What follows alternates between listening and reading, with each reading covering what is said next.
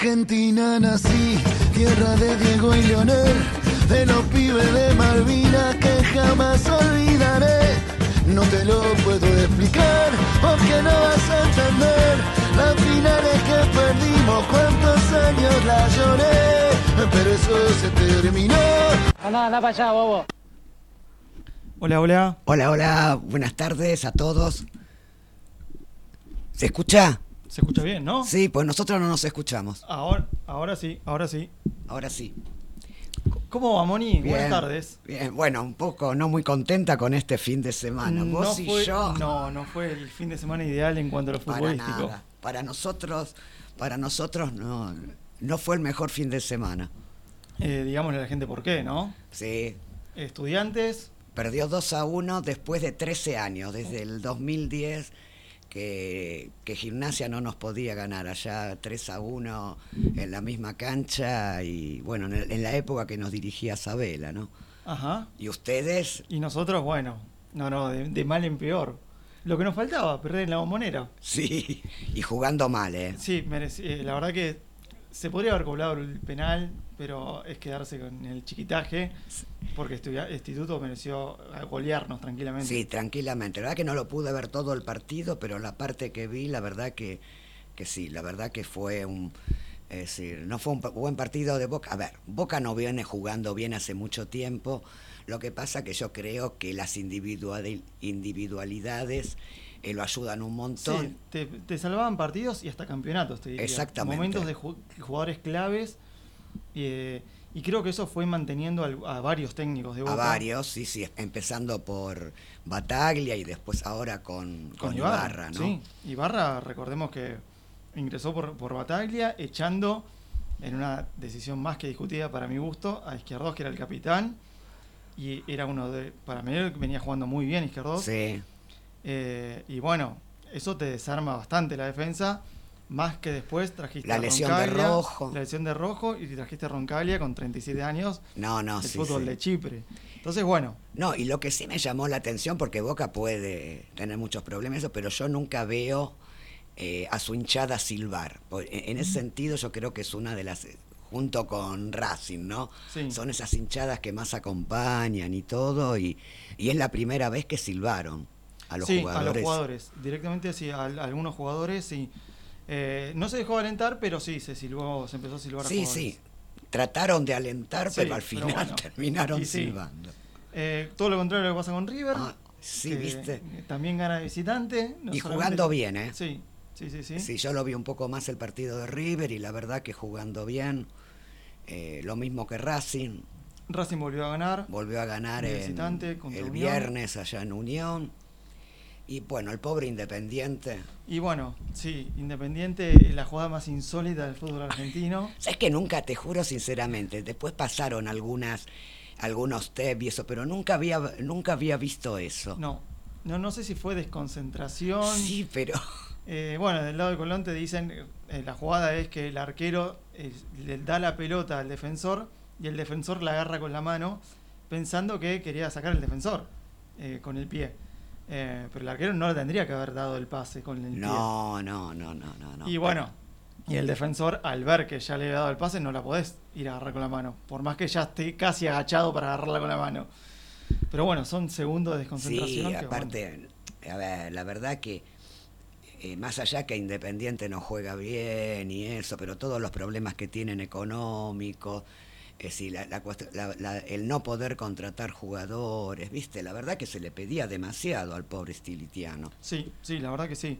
Eh, hace- hizo lo que pudo. Hizo lo que pudo y, con lo que tenía. Y bueno, y al final, supuestamente de común acuerdo, dejó de ser el técnico independiente. Eh, Es decir, medio raro, ¿no? Sí. Porque, porque eh, cuando, eh, cuando va a la conferencia de prensa dice que él tenía fuerza para seguir, es decir, muy desprolijo todo. Sí, sí, no arrancas Sí. bien esta dirigencia independiente. Nos quejábamos de los Moyanos, se quejaban de los Moyanos, pero la verdad que estos, es- es- estos nuevos, tipo Doman y eso, no tienen mucha experiencia en cómo manejar este tipo de cosas, ¿no? Eh, y bueno, ahora en un ratito juega el puntero, el que puede ser puntero porque lo pasó River, que es San Sí, Lorenzo. Sí, pero con un, con un partido menos, eh, River tiene 18 y San Lorenzo 16. 16, sí. Ahora juega a las 6 y media contra Newell's, Ah. allá. Partido difícil en Rosario para San Lorenzo. Y sí, es difícil para San Lorenzo, pero viene muy bien San Lorenzo. La verdad que con lo que tiene, la verdad que el gallego es un genio. Volvió a ganar en, en Copa Argentina. Volvió a ganar en Copa Argentina. Y muy bien, ¿eh? Sí. Goleando y todo. Sí. Está bien, son equipos de menor eh, de menor envergadura, pero la, la- la- la Bueno, realidad bueno. que hay que ganar. Exactamente. Hay que ganar. ¿Cuántas veces a la Copa Argentina? Decímelo a mí. Claro. Decímelo a mí que hemos perdido con, con cada equipo que vos decís, no podés perder. Y bueno, pero es fútbol. Es fútbol. Y a las 21 juega Huracán contra Rosario Central y Lanús contra Argentinos Juniors. Exacto. Y no cierra la fecha hoy, No, porque hay un partido mañana también. mañana. O sea, arrancó el viernes y termina el martes. Sí. Vélez contra Central Córdoba. Pero eso tiene que ver por la, por la poca cantidad de equipos que tenemos. Puede ¿no? ser. Sí, faltan equipos, ¿no? En primera. Faltan equipos en primera. Pero bueno, la, la verdad que es, eh, a ver, es, es un campeonato raro este, ¿no? Y es Pero un campeonato de todos contra todos de muchos equipos. de Tienen muchos equipos a- y la verdad que, eh, viste, yo no sé por qué lo hacen así, la verdad que en todas partes del mundo juegan con 20 equipos, que es lo más razonable, sí. ida y vuelta. Eh, la verdad que en su momento se hizo esto y, y la verdad que no, a ver, no lo hace atractivo el campeonato. No, no, no, no, no. Ni siquiera era otro formato. ¿Te acordás que habían jugado en dos zonas, dos. Es, ese dos me y parecía después- mejor. Y zona de clásicos también. Sí, ese me parecía mucho mejor, ¿viste? Que, de- que- que después se, eh, se clasificaban, creo que los, los cuatro primeros. Sí, los es cuatro ahí primeros. cuando perdimos nosotros con Argentinos Juniors. Sí, exactamente. Pero no, no, a mí me gustaba mucho más ese que este campeonato. La verdad que hay, eh, no sé por qué lo hacen, pero deja de ser un poco atractivo. Sí, se supone que el campeonato largo beneficia a los equipos grandes. Y siempre. Los, los- los torneos cortos eh, se daban, sorpre- bueno, sorpresas no, pero se daban campeones no usuales, no habituales, como fue el caso de Banfield. en su El momento. caso de Lanús, de Lanús. Arsenal, Exactamente. Sí. Argentinos Juniors. Argentinos Juniors. vuelta a la bombonera. No, nosotros. No, bueno, ustedes. El, Eh. el famoso 2006 fue buenísimo. Sí, me acuerdo. Sí, cómo lo sufrí. Me imagino. Con la golpe, Sí, sí. que ahora quiere volver a dirigir en el fútbol argentino. No, no, por, ya está. Ya está, yo creo que ya tiene una determinada edad que lo que se puede quedar es analizar un poco de fútbol y, y nada más, ¿viste? Sí, no, no. Ya. Pero bueno, Eh, pero no solamente hubo fútbol argentino en, en el fin de semana, ¿no? no, Europa está movidita también, ¿viste? El. Barça le ganó a, Al Real al Real y iba perdiendo uno ese sí lo iba perdiendo 1 a 0, ya le sacó 12 puntos de 12 diferencia. puntos de ventaja. Parece la liga está... Es tremendo. Sí, Igual te digo que, no sé, será que uno ya. eh, eh, uno, uno añora al Barça de Guardiola y de Luis Enrique, ¿no? Es como que vos decís, es otro Barça este. sí. Pero, pero bien. Pero es efectivo. Sí, porque con varios chicos eh, Sí, y la liga no es fácil. la liga no es fácil.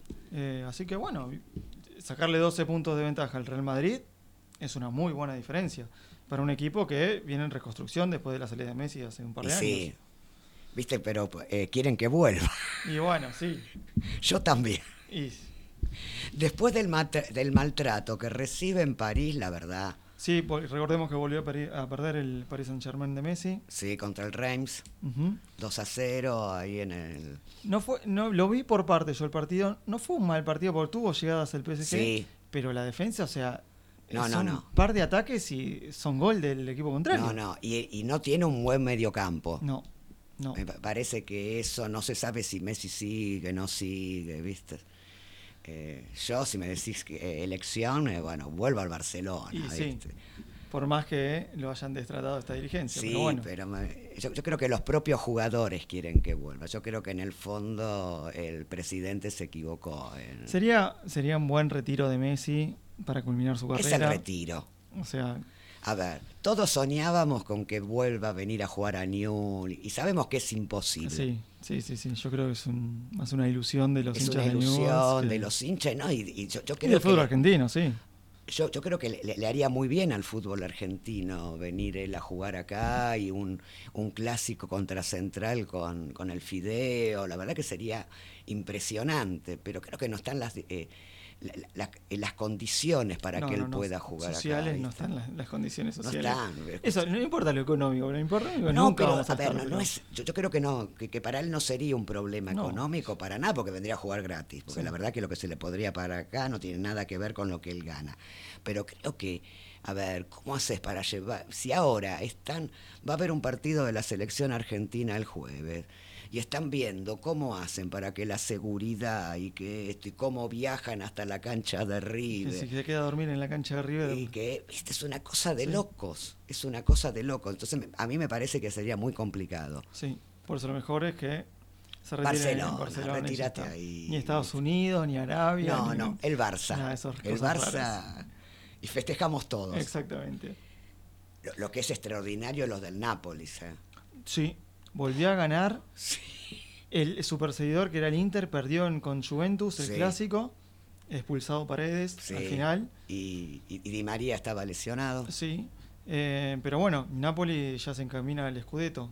Eh, Sí. Prácticamente eh, sería una catástrofe que lo pierda. No, Porque aparte no, no hay razones. Pero si el Lazio que le ganó a la Roma, eh, el, el Napoli le lleva 19 puntos Claro. y 20 al Inter. Ya está. Sí, sí, sí, sí. sí. Ahora hay que ver en qué fecha se consagra campeón, nada más. Nada me más, parece. exactamente. Y recordemos que le tocó un rival en, en Champions en cuartos, que es el Milan. Va a haber un Sí. clásico de Italia, eh, Sí. norte contra sur. No, no, interesante. Sí, Interesante y yo creo que tiene muchas posibilidades de, eh, de llegar a la final el Napoli. sí, juega bien. Porque la llave que, de- que tienen ahí, eh, que, que le toca al Napoli eh, está el Benfica.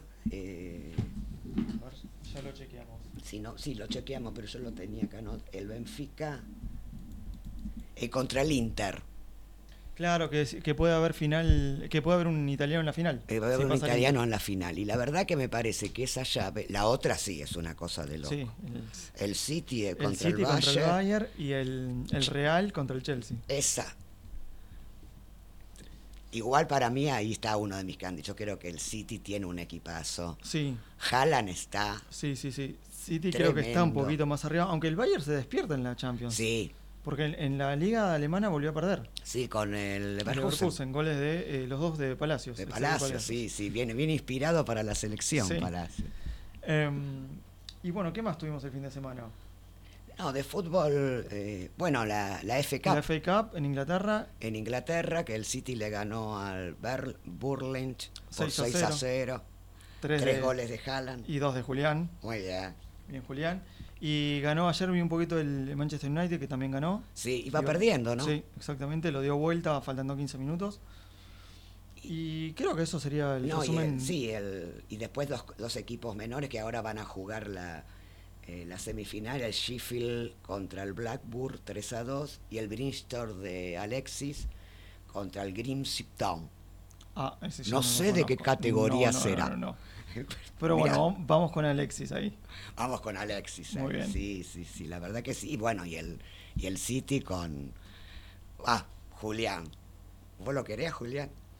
Y a ver, tengo un sticker que me compré de los de la selección, pero todavía no lo pegué en ningún lado, ni en un termo, ni nada.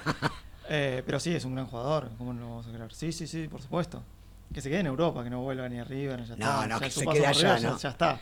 Ah, y aparte con la edad que tiene, lo joven que es todavía, tiene muchos años en Europa. Y bueno, y el City, bueno, es un equipo, tiene muy buenos jugadores, porque no es solo Haaland, tenés a Foden, eh, De Bruyne, me Sí, sí, encanta. sí. Para, para mí es Tiene que, que romper belga. su barrera, su propia barrera, ¿no? Porque llega, pero nunca, nunca parece que logra, lo logra. Llegó a la final y la perdió contra el Chelsea. sí, Eh, pero bueno, siempre queda en las puertas de la Champions el City.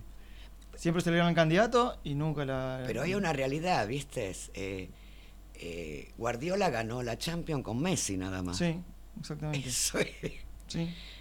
Creo que, te- te- que el Messi tendría que ir al City para que Guardiola sí, gane la. Champions. Sí, porque ni en el Bayern lo pudo ganar. No, no la pudo ganar. No. Y, y mirá que eh, compitió y todo, pero siempre dice Guardiola, Pep siempre dice eso, ¿no? Eh, a mí me hizo ganar Messi muchas más cosas de lo que yo lo ayudé a ganar a él. Y sí, claramente. Y es claramente. Y sí. Bueno, ¿cambiamos un poquito de fútbol? ¿O pasamos a fútbol femenino y después vamos a un polideportivo? ¿Te parece fútbol femenino? Porque la, la semana pasada nos pidieron, ¿viste? Muy bien. Que nos dijeron que nosotros que nosotros no le damos ninguna importancia al fútbol femenino, entonces ahí nos pusimos a trabajar, no Muy bien. Eh, bueno, eh, comenzó el torneo de, de la AFA de fútbol femenino de primera división. Ese, esta fue la, eh, eh, La cuarta fecha. La cuarta fecha. Sí.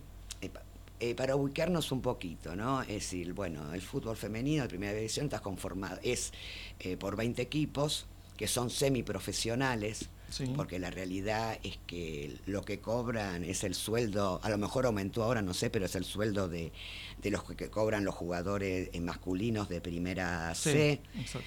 Eh, la realidad, lo interesante es que están aumentando los contratos, ¿no? Cuando empezó el fútbol femenino en el 2019, la cantidad de contratos por clubes eran de era 8 ocho, y ahora ya subieron a 15. Sí, exactamente. Eso la verdad que es un avance eh, importante para, para el fútbol femenino, ¿viste?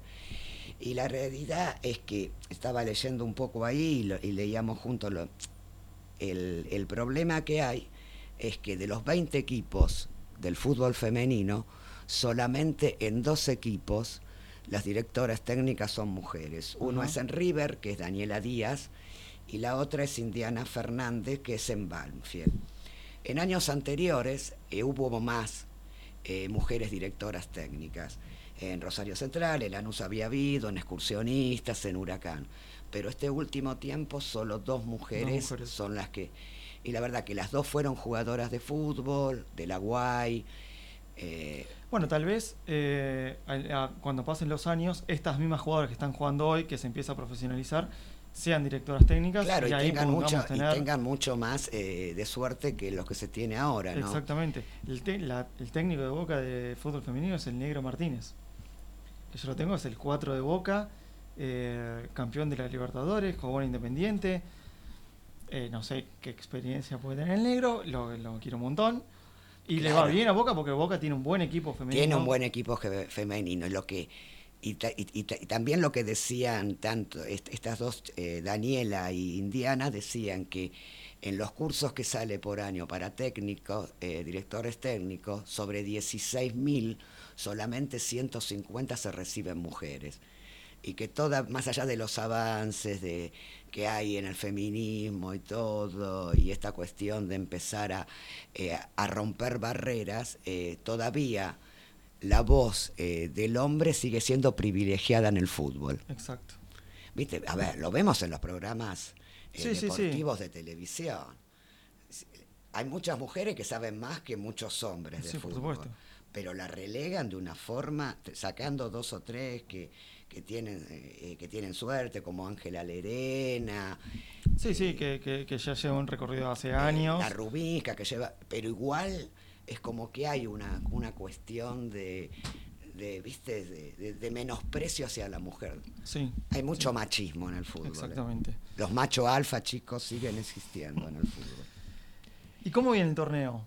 Mira, el torneo viene la. eh, Por eh, lo que por lo que vi, los, los que los que mm, los que venían ganando eh, siguen siguen ahí arriba, como Sí, Boca y la Guayurquiza. La Guay de Urquiza son. Bueno, la, la, la Guay empató con Platense, que est- este año eh, subió a primera, pues también Ajá. hay que decir, sin olvidarnos, que no solo eh, está la división A, primera división, sino también está la B y la C. Sí. Imagínate, si en la si en la primera división son semiprofesionales, imagínate no. lo que es Sí. Las Ni otras divisiones. Las chicas pagan para poder jugar. Eh, eh, San Lorenzo jugó el clásico contra Huracán Ajá. en el nuevo gas- en el nuevo gasómetro, pero a puertas cerradas. Es una cosa. Jugás en la ¿Por qué? No, se sabe. sabemos, Claro. Pero ¿Y San no, Lorenzo Boca- que viene puntero? Eh, sí, están los tres punteros. Guayurquiza, Boca y San Lorenzo. San Lorenzo. Pero y no, bueno, es- pero eso es una decisión también de la, de la dirigencia de por qué no, no abrís las puertas. Claro, es decir, eh, yo estuve leyendo y, y- y mirando un programa, pues estoy mirando un programa de fútbol, de fútbol femenino, y ahí dije, eh, a ver, no saben por qué. La realidad es que tampoco te dicen por qué no le abrieron las puertas, ¿viste? Pero la verdad que es un momento interesante para que, a ver, No cuesta nada no, puertas. habré- No, no a ver, no sé, cobrar me 200 parece. pesos, que, que- que- que te sirve hasta, hasta para pagarle a la jugada, no sé Exacto. pero no. Y Boca le ganó a Belgrano de Córdoba, también otro recién ascendido que había hecho un muy buen torneo en, el, en la División B. Sí. Independiente ganó acá, Le ganó a Estudiantes de Buenos Aires. sí, pero ganó. Ganó Independiente, bien. Y nosotros volvimos a perder. Pe- Perdemos. Y en, bueno. en- en en lo de varón, en los de va- varones y perdemos con, con el, con el fútbol femenino. Nos ganó Ferro 5 a 1. Ah, bueno. Y jugaron en Pontevedra porque dice que las chicas querían jugar en Pontevedra, porque Ferro estaba dispuesto a abrirle eh, la cancha. Ajá. Y ellas definieron que querían jugar en. Pontevedra. Pero sí, sí, 5 a, 5 a 1 perdimos y... Tremendo. No tremendo. Este No, fin no, de el- semana no fue para... No fue por el No buen fin fue de para semana para estudiantes. nosotros, no fue. Y River perdió con Rosario Central allá en, en Rosario. Rosario. Bien. Rosario que ya llegó a los 8 puntos con esta Rosario victoria. ante llegó a los ocho puntos, sí, y, y Urquiza, San Lorenzo y Boca con 10, Independiente Nueve. con 9, la verdad Bien, que Viene peleando. Bueno, bien. Y de- también tenemos un poco de fútbol internacional femenino. eh, sí, porque empieza el empieza la Champions Ajá. esta semana. Ya se empiezan a jugar los cuartos. Ya se empiezan a jugar los cuartos de final. Eh, mañana martes eh, juega el Bayern Múnich contra el Arsenal Guman, que supongo es el Arsenal de Inglaterra. Sí, exactamente. a las 14 y 45, eh, la Roma versus el Barcelona. En el Barcelona juega la, la ganadora del, pre- del premio de Best, Sí, eh, Alexia Putelas, sí, que fue reconocida en el Camp Nou, incluso en un partido de, de hombres. de hombre, sí, Mostró sí, el sí. trofeo, salió a mostrar el, el ganador del trofeo, la mejor jugadora del momento. Es la mejor jugadora del momento. Exactamente. Y el miércoles eh, juega el Olympique Lyon contra el Chelsea y el PSG contra el Wolfsburgo A las 17. a las 17. Estuve Bien. mirando a ver si lo pasaba algún canal y Nada. nada. No, los partidos de fútbol femenino argentinos, no todos. No Algunos partidos los podés ver por Deporte B. Por Deporte B, sí, y, y algunos partidos también lo pasa la televisión pública. Sí, también, o buscarlos en YouTube. Sí. Es la, única manera. Sí, exactamente. Bueno, muy bien. ¿Qué hacemos? ¿Hacemos un picadito o de, ot- de otros, de, de otros Sí, deportes? Podemos, eh, hablar de tenis, de Fórmula 1. eh, si querés empezamos con tenis. Que se terminó el, el torneo de Indian Wells que hablamos la semana pasada. Exactamente. Hay campeón tanto en, en masculino como femenino. Sí, Eh, campeón, bueno, Alcaraz, el español, recuperó el número uno del mundo. sí. Y ganó en la final a Medvedev. Que, que es el número 5 hoy Sí, creo del mundo. sí, y que venía en levantada porque reconoció que el año pasado con la guerra lo afectó psicológicamente. Sí, eh, porque incluso lo han excluido de torneos solamente por ser ruso. Eh, incluso varios jugadores le- como que le hicieron un vacío a él y eso lo, lo afectó y ahora empezó a retomar. eh, llegó a la final, ya venía a ganar el torneo previo. Eh, y bueno, Alcaraz recuperó el número uno mundo porque Djokovic no lo dejaron jugar por no estar vacunado. exactamente. Es- es- es- son los problemas que tiene Djokovic. Sí. Es, Y bueno, es rebelde, rebelde Sí, y bueno, eh, sí. es una lástima porque es un... A ver, es, una decisión personal no vacunarse. Yo no digo ni que está bien ni que está mal. Bueno, pero le pasa estas cosas. Eh, lo que sí que Alcaraz es el es el, uno, el jugador más joven después de mm, su momento de Nadal, que antes de los 20 años ya ganó tres Master 1000. Na- Nadal había ganado seis Master 1000 Sí. antes de los 20 años. bueno, y hablando de Nadal, des- hoy, después de 18 años, dejó el top 10. salió de lo- los 10 mejores del ranking de, del tenis. Bueno, están viniendo los, eh, La los nueva nuevos, camada. las, nue- las nuevas camadas, ¿qué vamos a hacer? ¿viste? Uno, y, y uno hay lo- buenos jugadores, ¿eh? ¿Eh? Hay muy buenos jugadores. Hay muy buenos jugadores. Sí. El griego Tipsarevich, Sí, eh, el italiano Sinner, Sinner, muy bueno el alemán Zverev. Sí, la verdad que sí. Y bueno, y en el tenis femenino ganó la casaca, que no, no era la número uno del mundo. No, Rivanica se llama, le ganó a la número 2 del mundo Sabalenka, la bielorrusa, y ya había eliminado a la número 1 del mundo en semifinales, Sviateva, la polaca. ¿Cómo Eh, cambiaron también? Eh? Las- sí. Es decir, te digo, yo empecé a mirar los nombres. Yo, yo, yo no miro mucho tenis, eh, mucho tenis, ¿no? Pero empecé a mirar los nombres y la verdad que no me suena No, ninguno. no, son nombres difíciles aparte. Aparte, te digo, viste que los querés escribir y, Sí, te- exactamente. y, y tenés que mirar 10 veces para. Sí. Eh, pero bueno, por ahora el ranking sigue igual, Sviatek número 1, Sabalenka número 2 que perdió la final, y Rivanica llegó al puesto número 7. Muy bien. Eh, pero bueno, es, es para es- los- los, eh, el tenis femenino sí se ve. Por lo menos ESPN Sí, sí, lo pasa. lo pasa. No, no, y los partidos, bueno, porque ahora empieza el Master 1000 de Miami. Exacto. Em- empezó hoy y termina el 2 de abril. Y ahí vos ves los partidos femeninos y masculinos. Te lo dan, creo que el 104 y 105 te están dando los partidos eh, de tenis. Bien. Eh, y bueno, si querés para cerrar este, este picadito, eh, ayer se corrió la Fórmula 1, la segunda fecha.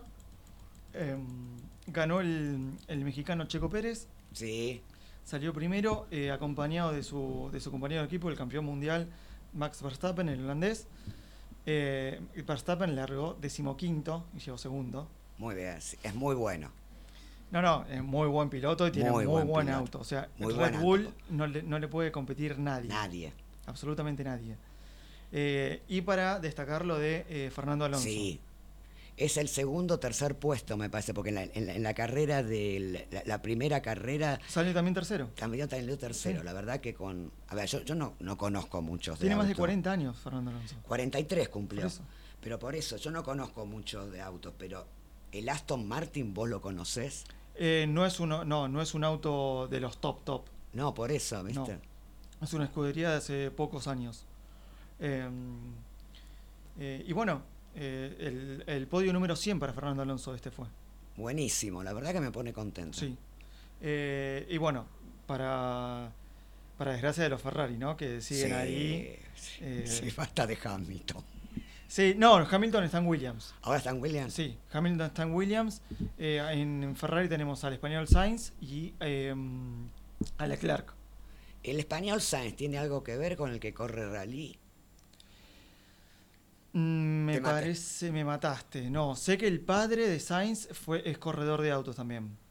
Eh, que lo vi, padre e hijo. Claro, Eh, porque yo, yo me acuerdo de Sainz cuando, viste, cuando hablaban de lo- del rally. y Exactamente. ese. No, no sé si hay parentesco ahí. No sé. Te soy sincero. Y la próxima carrera es en Australia. en Australia, Sí, sí. vamos a estar en problemas con la hora ahí, me parece, para mirarlo. El 2 de abril ¿Te también. gusta el automovilismo? Sí, sí, sí, sí. Sí, me gusta. Sí, su- suelo mirarlo, sí, de chiquito, ¿eh? Sí. De chiquito me levantaba los domingos a mirar las carreras de Fórmula A 1. mí es algo que me Sí, cuesta. no sé por qué, pero me gusta. Escúchame, nos olvidamos de algo. Ah, sí, siempre nos olvidamos No, de siempre mismo. nos olvidamos. ¿Sabes que cuando antes de empezar el programa dije, ni bien empezamos, le digo, le digo, bueno, eh, ¿cómo se pueden comunicar con nosotros? Exactamente. Eh, teléfono de WhatsApp, Teléfono de WhatsApp, 11, 11 3955 7735. perfecto. Y el número de teléfono al 4785-4843. Bárbaro. Bueno, eh, ¿te parece si descansamos un minuto y ponemos Sí. eh, el tema que da inicio a nuestro tema principal del día? Sí, ¿Sí? eh, 24 de marzo. Muy bien. Vamos entonces.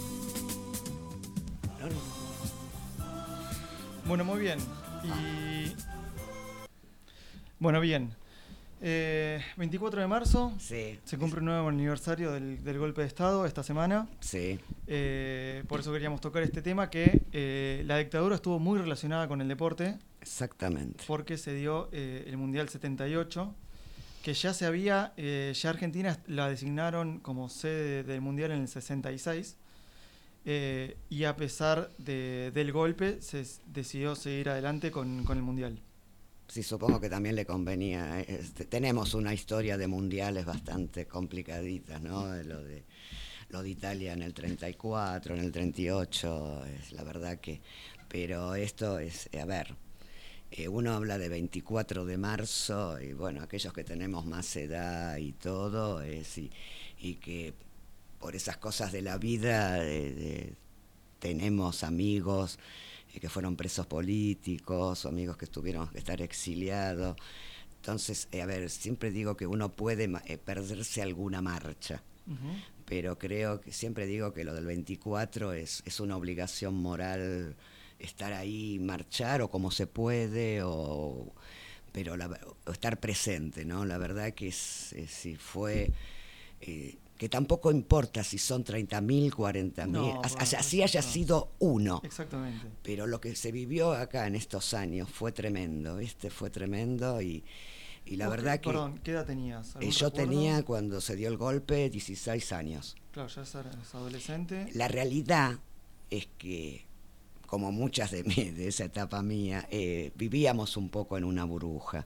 Es la realidad, tenía que ver al colegio con el que iba, eh, eh, mis padres no eran militantes, Claro. eh, si yo empiezo a conocer, si querés te cuento, empiezo a conocer un poco la situación del país, cuando me pongo de novio con un uruguayo Ajá. que se había venido, se habían venido exiliados de Uruguay cuando fue el golpe del 73. Bueno, ellos se vienen a exiliar acá y bueno, y eran militantes del Frente Amplio Uruguayo de allá y bueno, y ahí yo tenía una relación muy cercana con mi suegro, mis cuñados, que habían sido militantes. Y la verdad que cuando vos empezás a conocer las- todo lo que fue pasando, eh, la verdad que yo, yo me acuerdo que en el colegio estaba todo tapado, iba un colegio semi eh, privado, ¿viste? Eh, si cuando vos empezás a tomar cosas, yo siempre digo que yo soy una militante de la democracia, porque empecé a militar eh, después del 83, pues metí en partidos políticos, Claro. fui parte de, en la izquierda, en el MAS, después en el MST. Eh, la verdad que cuando vos ves todo lo que pasó y, y cuando tenés gente cercana y saber los que vivieron, es, es, a ver, eh, y ver a las madres, ¿no? Uno cuando ve a las madres la querés abrazar a las madres, ¿viste? Y las ves tan viejitas ahora y todo, ¿viste? Sí. Eh, yo me emociono mucho, el 24 para mí es algo muy, eh, muy profundo, muy profundo, la verdad que sí. Bueno, y el 24 de marzo del 76 se paró todo en el país, Sí, pero el fútbol no, porque Argentina jugó ese mismo día eh, de visitante contra Polonia. Sí. Y el partido se transmitió en vivo por la televisión. O sea, suspendieron todo, pero los militares dieron la orden de que el fútbol no se parara y que se lo transmita eh, por televisión. Y yo me acuerdo, bueno, que estuvimos tres días sin ir al colegio porque por ese tipo de, por el- cuando fue lo del golpe y todo, pero vos veías en la calle y la verdad, ¿no? Te- te- esos recuerdos te vienen, vos veías gente contenta de que se había dado el golpe, no, no. Y bueno, eh, era la- creo que era la situación Sí, que se vivía en, En en- ese en ese momento. momento, sí. Eh, de, de muchos atentados, de un lado y del otro. sí, pero fue, si no, no, no es lo mismo. No, claramente. Fue, fue una masacre, si fue asesinato, fue desaparecido, torturado, ju- gente joven. Yo me acuerdo cuando vi la noche de los lápices, eh, fue, fue muy fuerte. Mi hija la quiso ver y yo le dije, bueno, vela conmigo, con papá.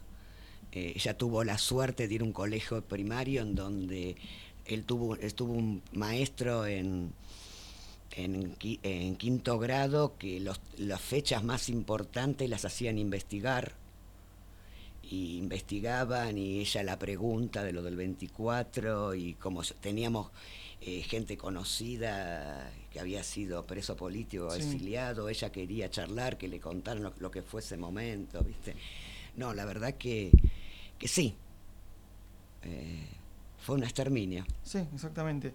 Y creo que, eh, co- como nuestro tema es el deporte, Sí. el deporte ayudó mucho, entre comillas, a tapar o a ocultar. Completamente. a distraer un poco la atención. Eh, y bueno, se da justo lo como hablamos, el Mundial 78, que se fue llamado por bien al Mundial de la Paz. Y lo Sí. tenemos. Eh, audio 1, exactamente. Lo escuchamos a Videla. esa paz que todos deseamos para todo el mundo y para todos los hombres del mundo.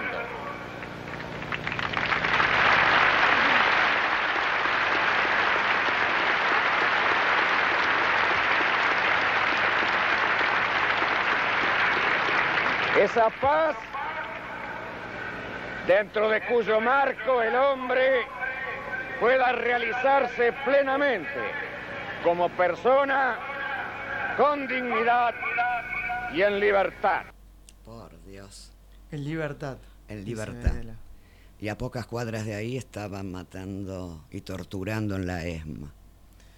Es, es tremendo. Sí, se dio en complicidad eh, con la FIFA. Era Con el primer FIFA. mundial de Joe Avalanche. Quería que todo salga bien. Eh, Eh, el gordo Muñoz, Eh, Ahora lo vamos a escuchar. Oh, por. Eh, la dictadura supuso que el triunfo deportivo le iba a dar la gloria eterna. sí, Eh, lo ayudó bastante, no fue eterna por suerte, pero lo ayudó bastante a consolidarse. sí. Eh, Lamentablemente el proceso. Lamentablemente. Y, y lo del juvenil del 79 también. Exactamente. Eh, pero bueno, vos dijiste a Muñoz. Lo tenemos porque no, eh, yo creo que fue toda una construcción. Cuando hablamos de la prensa, Sí. de cómo la- los periodistas van construyendo de un lado y del otro, Exactamente. que lo vivimos hoy en día, Sí, eh, la prensa ayudó mucho eh, en esos años a construir un discurso. Que exactamente. los argentinos somos derechos y humanos. Humano. sí. Eh, entonces tenemos eh, un poco de la propaganda eh, que se utilizó en ese momento con el Gordo Muñoz como la cabeza principal de- del periodismo en ese momento. Y bueno, escuchamos un poquito. Audio 2. el mejor mundial,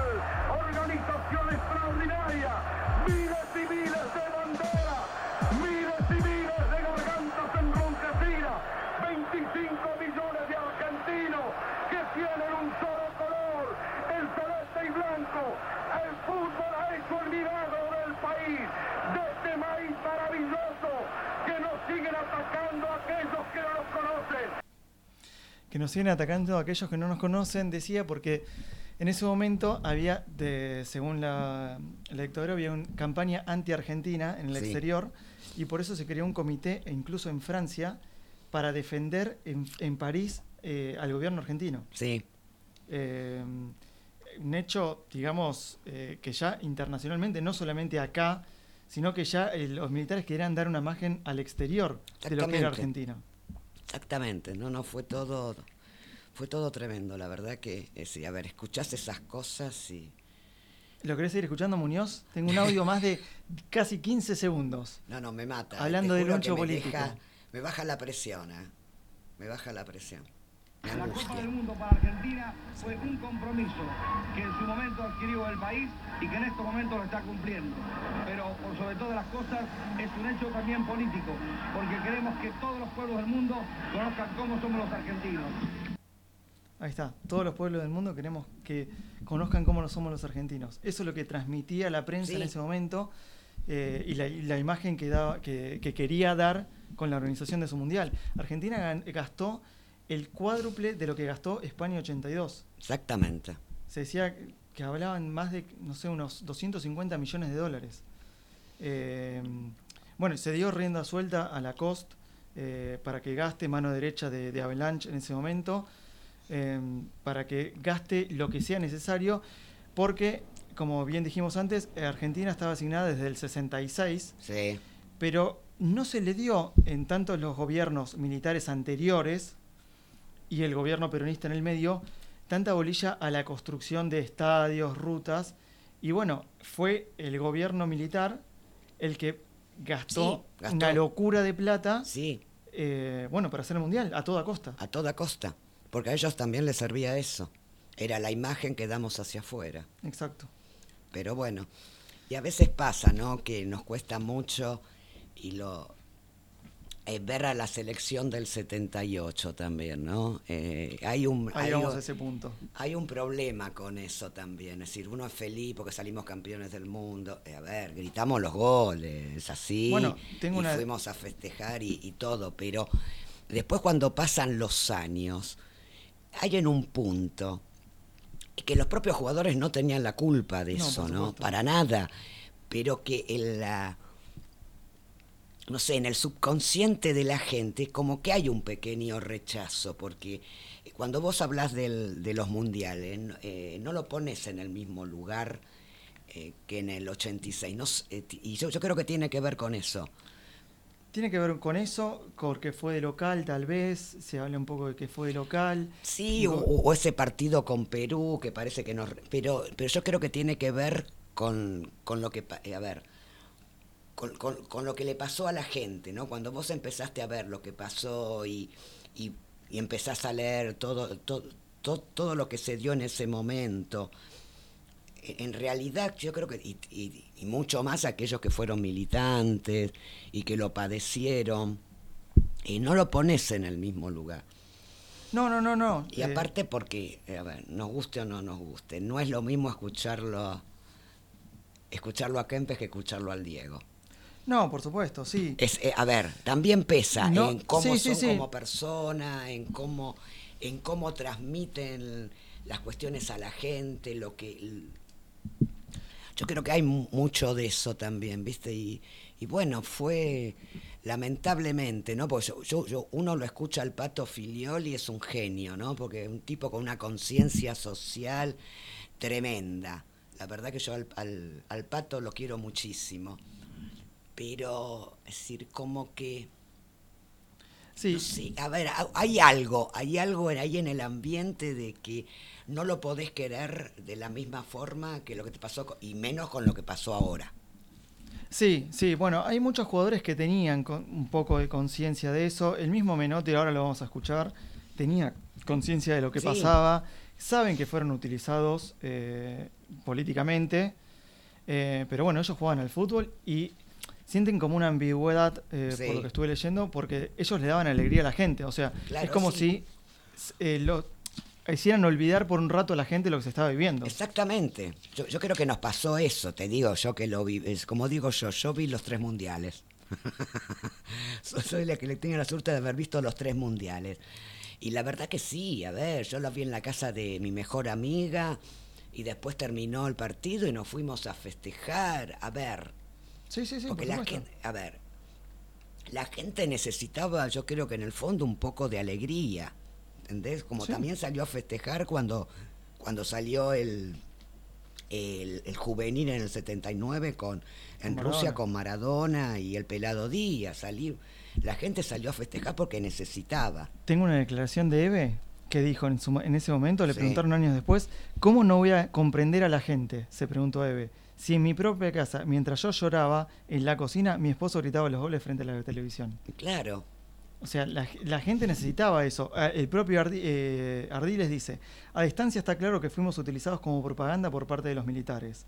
Pero quizás, puede decirse, servimos como bálsamo para mucha gente oprimida que no pudo volver a salir a la calle envuelta en banderas argentinas. claro.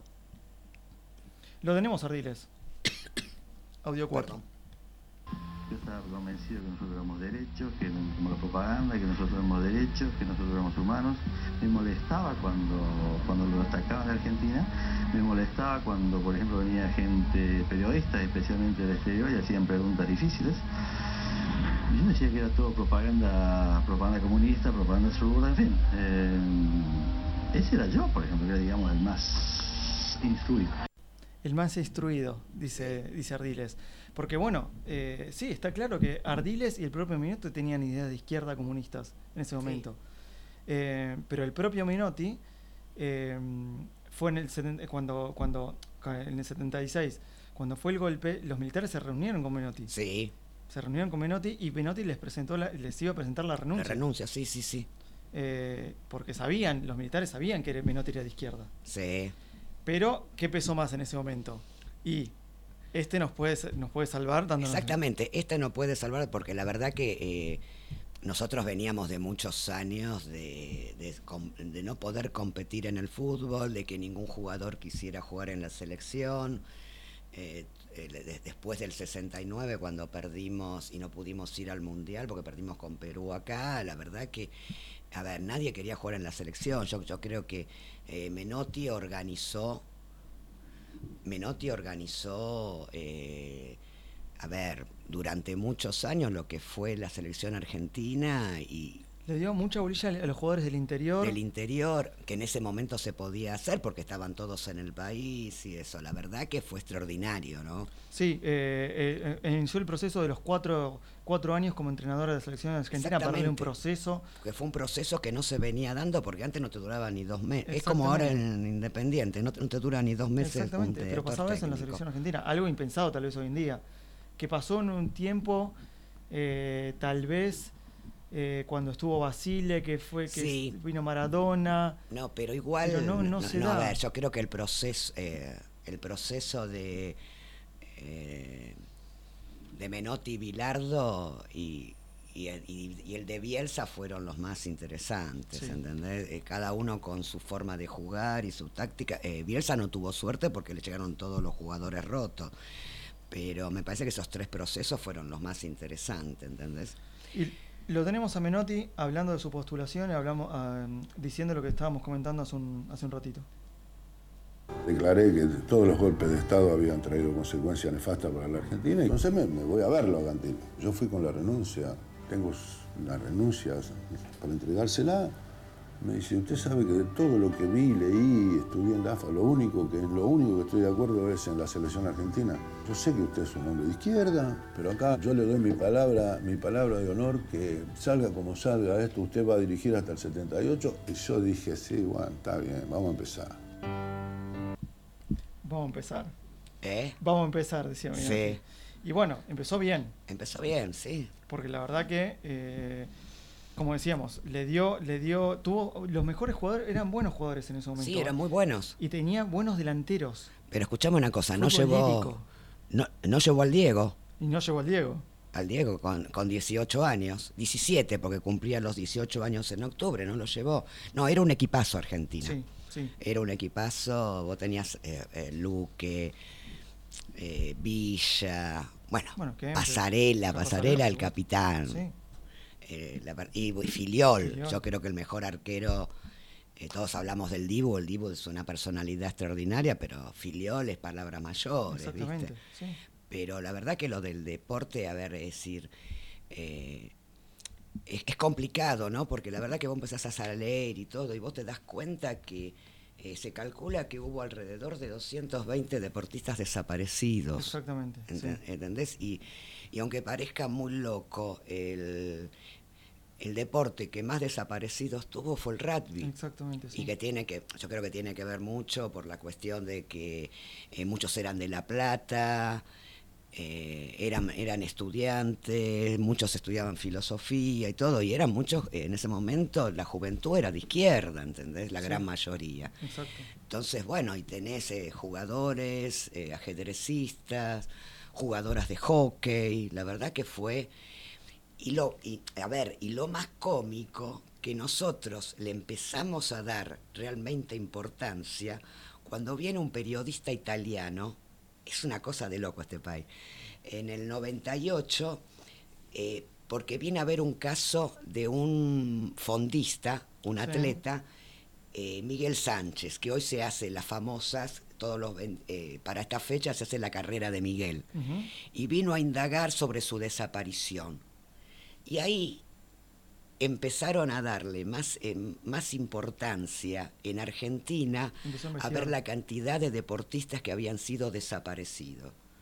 Es más, recién en el 2006 se escribe un libro que es Deporte Desapare- Desaparecidos y Dictadura de Gustavo Veiga, que recién en ese había un rescrito, una lista recién de 26 desaparecidos. En el 2010 pasaron a 35. y hace unos pocos años atrás se llegó a, atrás se llegó a la cantidad de 220 deportistas. Eh, la verdad que es, yo, creo que todo esto que tiene que ver en su momento, la cuestión de cómo, eh, cómo taparlo y, y, y, todos los periodistas y la AFA y, y todos los que, lo que hicieron que no salieran antes a la luz. Exactamente. Después de 40 años se llegamos a esta lista, ¿eh? ¿Cómo? No, después de 40 años se, se llegó a este número de investigación. Sí. O sea, no es que... No, no, no, no, pero por eso te digo, y la primera carrera por, eh, por Miguel la hizo este periodista italiano Valerio Pisione en el 2000 en Roma. Y recién ahí la empezaron a... Porque ahora el, el domingo 26 se corre acá en Cava, también se corre en Tucumán, en donde era él, en Salta. No, la verdad es que es, es la verdad, ¿no? Es, es eh, se tapa. Sí, se tapó durante se muchos tapó un, años. Un montón, sí. Eh, lo, lo, tengo también a Pasarela, eh, diciendo que la, la, tristeza que le generó a él levantar la copa en frente de Videla. Audio 8. Historia de los mundiales. Yo tengo un odio muy grande con algún estúpido periodista cuando duda de la moral de los futbolistas y no duda de la de él, de la del medio. Es muy miserable, ¿viste? Hablar de que lo sobornaron, de que. Si arrancó el partido y podíamos haber estado perdiendo 2 a 0 en 15 minutos. Que contrapegó. La de Oblita creo que fue que pegó en el palo, que pegó de milagro, que la tiró al palo. Y la otra mano a mano que le erra así al palo, que, que eran 2 a 0. Y nosotros físicamente éramos una, una, una bestia. Nosotros éramos, éramos, terribles, ¿no? Te mataban, los jugadores estaban. Yo quería que te diga una cosa, para mí Argentina te lo digo de verdad, era invencible. Bueno, ahí lo teníamos a Menotti hablando del partido sí. contra Perú, el seis, famoso 6 6 a 0. Sí, sí. Eh, que bueno, siempre se va a hablar de ese partido. Siempre. Eh, pero tiene razón el flaco. No, no, pero sí, al, al principio era bastante complicado. O sea, sí, yo lo vi y todo, y la verdad que bueno, después se dio. Hay pero... un hecho que, eh, que, que todos lo reconocen, que Videla fue al vestuario en el entretiempo a felicitar a los jugadores peruanos por el gran torneo que estaban haciendo. Todos lo reconocen. Pero bueno, también es cierto que después fue la única catástrofe de Perú en, eso, en esa época porque... Sí, era un tenía, equipazo, pero claro, tenía... Lo, a ver, tenía... Es decir, nunca manera. más tuvo... Eh, tuvo la cantidad de jugadores que tuvo en ese periodo. Eran todos muy buenos jugadores, ¿viste? No, y la final fue extraordinaria. La final fue extraordinaria. Que también la podríamos haber perdido tranquilamente. Exactamente, porque aparte, eh, a ver, eh, en ese momento Holanda, hoy Países Bajos, sí. era un equipazo, más allá que no estaba Cruyff, porque había definido no, eh, no, no participar, venir, no sí. participar, y eso por, por, problemas personales que tenía. Sí, que lo, habían, lo habían secuestrado en Barcelona unos Sí. años antes y no quería dejar a la familia ocho no semanas. quería dejar a la familia, bueno, que fue en ese momento cuando él se va a jugar a Estados Unidos y de, y, de, y, y, después vuelve para jugar de nuevo en Holanda y retirarse ahí. Pero la verdad que era un equipazo Holanda. Sí, sí, sí, sí. Era un equipazo y, y, y, en el minuto 40 pegó el 40-42 pegó en el palo. La verdad que, bueno, después la verdad que Kempes, eh, el segundo gol de Kempes es extraordinario, ¿viste? Pero bueno. Eh, y bueno, ahora sí, lo tengo, lo tenemos a pasarela eh, hablando de esa final. Momentos que por una cuestión ética no deseábamos haber estado. Entonces cuando vos ves una foto levantando la copa y está Videla, Macera y, y Agosti ahí, te da una, una tristeza porque, porque todos sabemos, sabemos lo que pasó. Y entonces te, eso desmorona y desmerece un poco nuestro trabajo. Lo que nosotros habíamos hecho con tanta gana realmente era, era un poco doloroso. Y bueno, eh, lo, lo, lo, que, eh, lo que yo te decía antes, un poco también eso, ¿no? La cuestión de que, a ver, cómo te cuesta. Eh, si, si, era doloroso para ellos, después a uno también le sigue ese dolor, porque vos, viste, con todo. Sí, queda, queda como una, una mancha a, que. Algo estigmatizado. Queda, exactamente, ¿viste? exactamente, esa es la palabra. Y me voy a quedar con lo último, eh, hablando de Menotti, que cómo sabía de todo el proceso, todo lo que pasaba, era totalmente consciente, pero nunca se imaginó todo lo que fue. Y que lo iban a torturar, pero seguro que sí. ¿Cómo no? Si lo habían hecho ya la AAA y lo habían hecho en la época de Perón y lo habían hecho, este país vivió, vivió una infamia política muy, muy, muy grande. Pero por otro lado también se construía, gusta decir esta palabra ahora, pero había una lucha de sectores, de sectores que querían un, un mundo diferente, más allá de que no pensáramos iguales, pero queríamos un mundo diferente. Ahora, lo que no creía nunca ni lo sospeché era la, la locura esta de los niños, de los pibes, de las mujeres embarazadas. Yo pensé que sí, que todo, todo zurdo y bancana y todo tipo supuestamente de izquierda iba a ser torturado y desaparecido. De eso no tenía duda. Pero lo que nunca más, porque ya había pasado con, con Onganía, menos, menos, pero también con Aramburu y Roja, acordate los, los sindicalistas que se comieron, así que yo lo sabía, pero nunca imaginé esto, esta cosa, esta tortura, esta locura de los aviones, cuando empezaba a ver todo esto, decía, la mierda, ¿a dónde llegó esto? ¿A dónde llegó esto? Es triste, ¿eh? Es triste y es, es lo que nos pasa a todos, ¿no? Viste, cuando hablas con tus amigos que lo pasaron y todo, es, es muy fuerte. Y está bueno eh, lo que hacemos y lo que va a hacer la radio esta semana de, de- de mantener la memoria viva, de recordar todo, todo este proceso para que, bueno, El no- famoso nunca más es nunca más. Es nunca más. Y yo creo que los argentinos tenemos memoria en eso. Sí. Tenemos, tenemos, tenemos y no, no, y no lo podemos olvidar nunca. La verdad que, a ver, a ver, quedé bastante eh, conmocionada con esto, ¿no? La verdad que me toca muy, muy de lleno y la verdad que sí, sí, la verdad, no sé. Bueno, creo, creo que es un poco la idea, que te, todavía te mueva algo para decir, eh, a ver, loco. si, si no te mueve, eh, dejaste, de- no, no, no tenés vida Exactamente. en el cuerpo, ¿viste? ¿Cómo no te puede... eh, eh, a ver, las madres, las abuelas, los hijos, los, los hijos recuperados, todo, ¿viste? Es algo que, que te mueve, te mueve, te mueve y te emociona. Exactamente. Y para cerrar, a mí que nos, nos gusta la música, Sí. eh, nada, como, como abrimos que, que, mm, que la Junta se acercó a Menotti, eh, la Junta en ese momento, en el 79, también se acercó a los artistas populares. Y uno de ellos fue Charlie García. Cerú Girano. Exactamente. Que en ese momento se acercaron. eh, Y no se dieron cuenta de, Claro. lo, lo- de lo que decía realmente la mu- Exactamente. la- los temas. Primero te voy a hacer escuchar eh, una canción que sea eh, emotivo de, del encuentro que tuvo Charlie con la Junta, con Viola, Sí. que querían que los artistas populares tengan un acercamiento eh, a la dictadura, pero le salió el tiro por la culata porque en el 80 eh, se estrena Bicicleta, Sí, el disco de Cerú Girán, increíble. y en una de, en una de las canciones del disco está esta canción.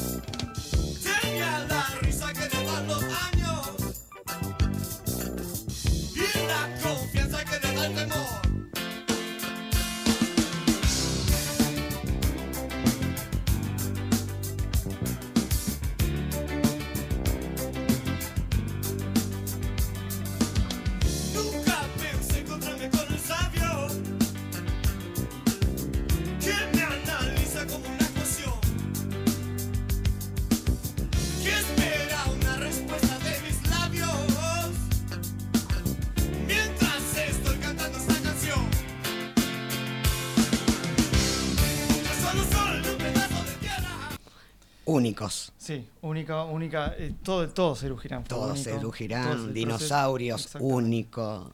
Bueno, eh, por eso me gusta tanto Charlie, porque fue Sí. eh, el artista que se quedó eh, y que con sus metáforas fue desafiando todo el proceso. Completamente. Bueno, y se nos fue el programa. Se nos fue el programa. Para cerrar... Muy te- emocionante. Sí, sí, sí, sí, estuvo lindo hoy, ¿eh? Muy lindo, la verdad, muy, muy, muy emotivo. Lo, lo- lo llevo en la piel. Bien. Y para cerrar, te actualizo novedades Sí. de último momento. San Lorenzo sigue igualando 0 a 0 con Newell's. Por ahora no llega a la punta. Pero Eh, recién empezó, ¿no? Faltan, fa- sí, falta todo el segundo tiempo Todo. y la mitad del primero. 30, mi- 27 minutos van. Bárbaro. Y eh, hay Copa Argentina esta semana, además de la selección argentina que juega el jueves. El jueves. Por la televisión pública, eh, eso hay que decirlo. ¿Viste? No, no, interesantísimo que se firmó un acuerdo y todos los partidos de la selección argentina de este año va a ser transmitido por la televisión pública. Y te voy a dar un datito va- Sí. que me parece importante. Eh, Deporte B, Sí. el 24, desde las 0 horas, todo el día, va a ser eh, el, todos los programas dedicados al 24 de marzo. Hablando de los de- deportistas desaparecidos, de los momentos, poniendo, eh, poniendo entrevistas. Va a ser un programa dedicado al 24 de marzo. Perfecto. Bien, dicho eso entonces, nos vamos Ah. eh, con una canción que está llena de metáforas. Eh, búsquenla. Alicia. Exactamente. Que pinta lo que fue la realidad argentina en esos años. Gracias, Moni. Buena semana. Buena semana.